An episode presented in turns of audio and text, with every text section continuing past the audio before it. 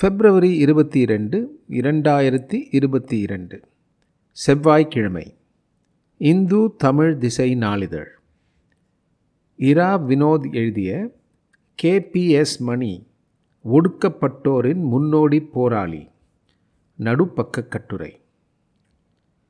தமிழக தலித் அரசியலுக்கு தனித்துவமான நீண்ட வரலாறு இருக்கிறது.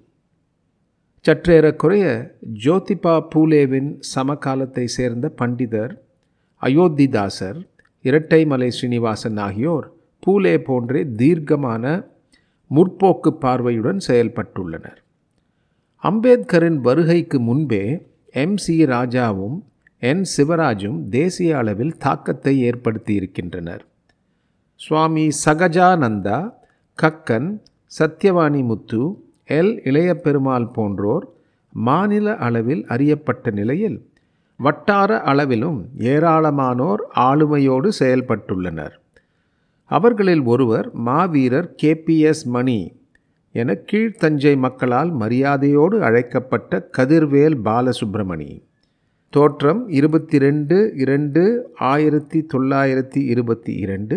மறைவு பதினாறு மூணு ஆயிரத்தி தொள்ளாயிரத்தி தொண்ணூறு.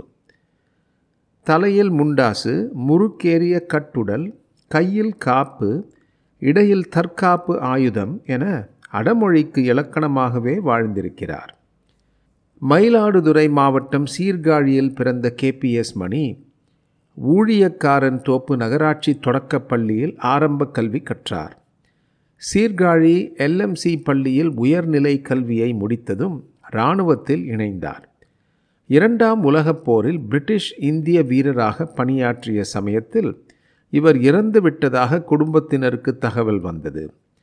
இறுதிச் சடங்குகளும் முடிந்த நேரத்தில் ஆயிரத்தி தொள்ளாயிரத்தி நாற்பத்தி ஆறில் மறுபிறவி எடுத்தாற்போல் கேபிஎஸ் மணி வீட்டுக்கு வந்து நின்றார். இராணுவத்தில் வெளிநாட்டு எதிரிகளுக்கு எதிராக சமர் செய்தவருக்கு உள்ளூரில் நிலவிய சாதிய பண்ணையார் ஆதிக்கம் கோபத்தை ஏற்படுத்தியது. பண்ணையால் முறையால் மிக குறைந்த கூலிக்கும் கால் வயிற்று கஞ்சிக்கும் ஷானிப்பால் கொடுமையையும் சவுக்கடியையும் அனுபவித்ததைக் கண்டு கொதித்தார். அடிப்பட்டு கிடந்தோருக்காக உள்ளூர் எதிரிகளுடன் சமர் செய்யத் தொடங்கினார். விவசாய தொழிலாளர்களின் உரிமைகளுக்காக இயக்கம் கட்டி போராடியதால் ஆயிரத்தி தொள்ளாயிரத்தி நாற்பத்தி ஏழிலிருந்து ஆயிரத்தி தொள்ளாயிரத்தி அறுபத்தி ஏழு வரை நான்கு முறை சிறை சென்றதாக கேபிஎஸ் மணியின் நாடாளுமன்ற குறிப்புகள் கூறுகின்றன. ஒடுக்கப்பட்டோரின் விடுதலைக்கு கல்வியும் வீரமும் தான் தேவை என கேபிஎஸ் மணி கருதினார். ஏழை மாணவர்கள் தங்கி படிப்பதற்காக சீர்காழியில் சாதுவர் ஏழை மாணவர் இல்லம் தொடங்கினார். ஆயிரத்தி தொள்ளாயிரத்தி நாற்பத்தி ஏழு நாற்பத்தி ஒன்பது காலகட்டத்தில் அரசு மானியம் கிடைக்காத நிலையிலும் அறுபது மாணவர்களுக்கு தன் சொந்த செலவில் கல்வி கிடைக்கச் செய்தார். ஆயிரத்தி தொள்ளாயிரத்தி நாற்பத்தி ஒன்பதில் மானியம் கிடைத்த பின்னர் ஆயிரத்தி தொள்ளாயிரத்தி அறுபத்தி ஏழு வரை ஆண்டுதோறும் நூற்றுக்கும் மேற்பட்ட மாணவர்கள் அவரது விடுதியில் தங்கி படித்திருக்கின்றனர். ஒடுக்கப்பட்ட விவசாய தொழிலாளர்களுக்கும் கீழே வைக்கப்பட்டிருந்த வாக்ரிகளின் அதாவது நரிக்குறவர்களின் மேம்பாட்டுக்காகவும் கேபிஎஸ் மணி பாடுபட்டார். அந்த சமூக குழந்தைகளுக்கு தலைவர்களின் பெயர்களை சூட்டி பள்ளிக்கூடங்களில் சேர்த்து விட்டார். ஆயிரத்தி தொள்ளாயிரத்தி எழுபத்தி ஆறு வரை கிட்டத்தட்ட இருபது ஆண்டுகள் தன் பணத்தில் நரிக்குறவர் மாணவர் விடுதி நடத்தியிருக்கிறார். ஒடுக்கப்பட்டோரின் முன்னேற்றத்துக்கு ஆங்கில கல்வியும் தொழிற்கல்வியுமே கை கொடுக்கும் என நம்பி அதற்கு முன்னுரிமை கொடுத்தார். உடலை வலுவாக்க அன்றாட பயிற்சிகளை கற்றுத்தந்ததோடு போராட்ட குணத்தை விதைக்கும் கால்பந்து விளையாட்டுக்கு முக்கியத்துவம் கொடுத்தார். இதற்காக ப்ளூ ஸ்டார் கால்பந்து அணியையும் நடத்தினார். ஆயிரத்தி தொள்ளாயிரத்தி ஐம்பதுகளில் செல்வாக்காக இருந்த அம்பேத்கரின் ஷெட்யூல்ட் காஸ்ட் ஃபெடரேஷனில் இணைந்த கேபிஎஸ் மணி அதில் இருந்த ஒழுங்கையும் சமூக ஓர்மையையும் கற்றுக்கொண்டார். தஞ்சையில் தீண்டாமை ஒழிப்பு சாதிய வன்முறை சம்பவங்களுக்கு எதிராக முழு வீச்சில் செயல்பட்டார். இதனால் என். சிவராஜ் இவரை தமிழகத்தின் இணை செயலாளராக நியமித்தார். அக்காலகட்டத்தில் எல். இளைய பெருமாள் புலவர் ஆறுமுகம் ஆகியோருடன் இணைந்து பறை ஒழிப்பு இழி தொழில் மறுப்பு போன்ற முன்னெடுப்புகளை மேற்கொண்டார். ஆயிரத்தி தொள்ளாயிரத்தி ஐம்பத்தி இரண்டாம் ஆண்டு ஃபெடரேஷன் சார்பில் மயிலாடுதுறை தொகுதியில் போட்டியிட்ட கேபிஎஸ் மணி தோல்வியடைந்தார். ஆயிரத்தி தொள்ளாயிரத்தி ஐம்பத்தி ஏழில் குடியரசுக் கட்சி சார்பில் சுயேட்சையாக சீர்காழியில் போட்டியிட்டு வெற்றி பெற்றார்.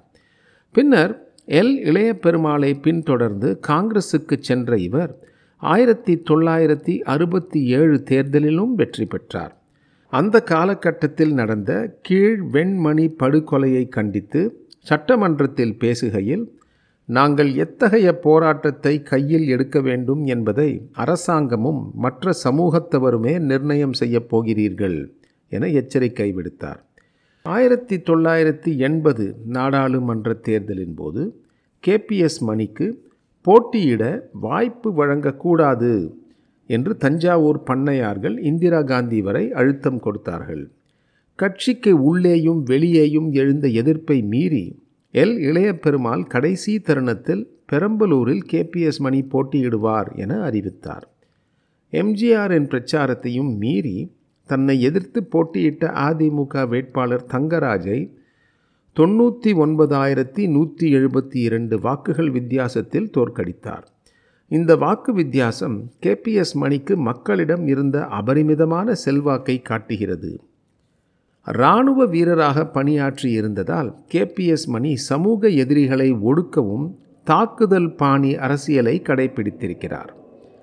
முதலில் சம்பந்தப்பட்ட பிரச்சனையை கைவிடுமாறு ஆதிக்கவாதிகளுக்கும் அரசுக்கும் கெடு விதிப்பார்.